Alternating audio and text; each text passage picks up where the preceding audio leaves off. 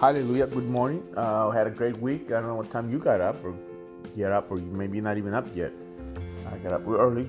A little tired, but it's okay. God did. Uh, we did a lot of work. The message, the work of God, the work is to believe that Jesus was sent by God. God bless you. Help the homeless. Uh, help them out set up some tents and some stuff. They live in the woods, and we're blessing them, trying to build them some huts in the future. So we had a great church service. The yeast you can watch it on Facebook. You can go up on Facebook account and you can see the message about the yeast in your life. That yeast represents the teachings and the sins of this world. So have a great day. You have an awesome day. Do what the Lord called you to do in the name of Jesus. Have your uh, the book, the Isaiah 26 3. You will keep in perfect peace those who trust in you, whose thoughts are fixed on you. Amen. And the book is uh, Haggai. Haggai prophesied. He called the people to build a temple. He said, Your houses are nice and looking, but the temple's falling apart. So build a temple. Let's build God's temple. That's the body of Christ. Amen. Not the building.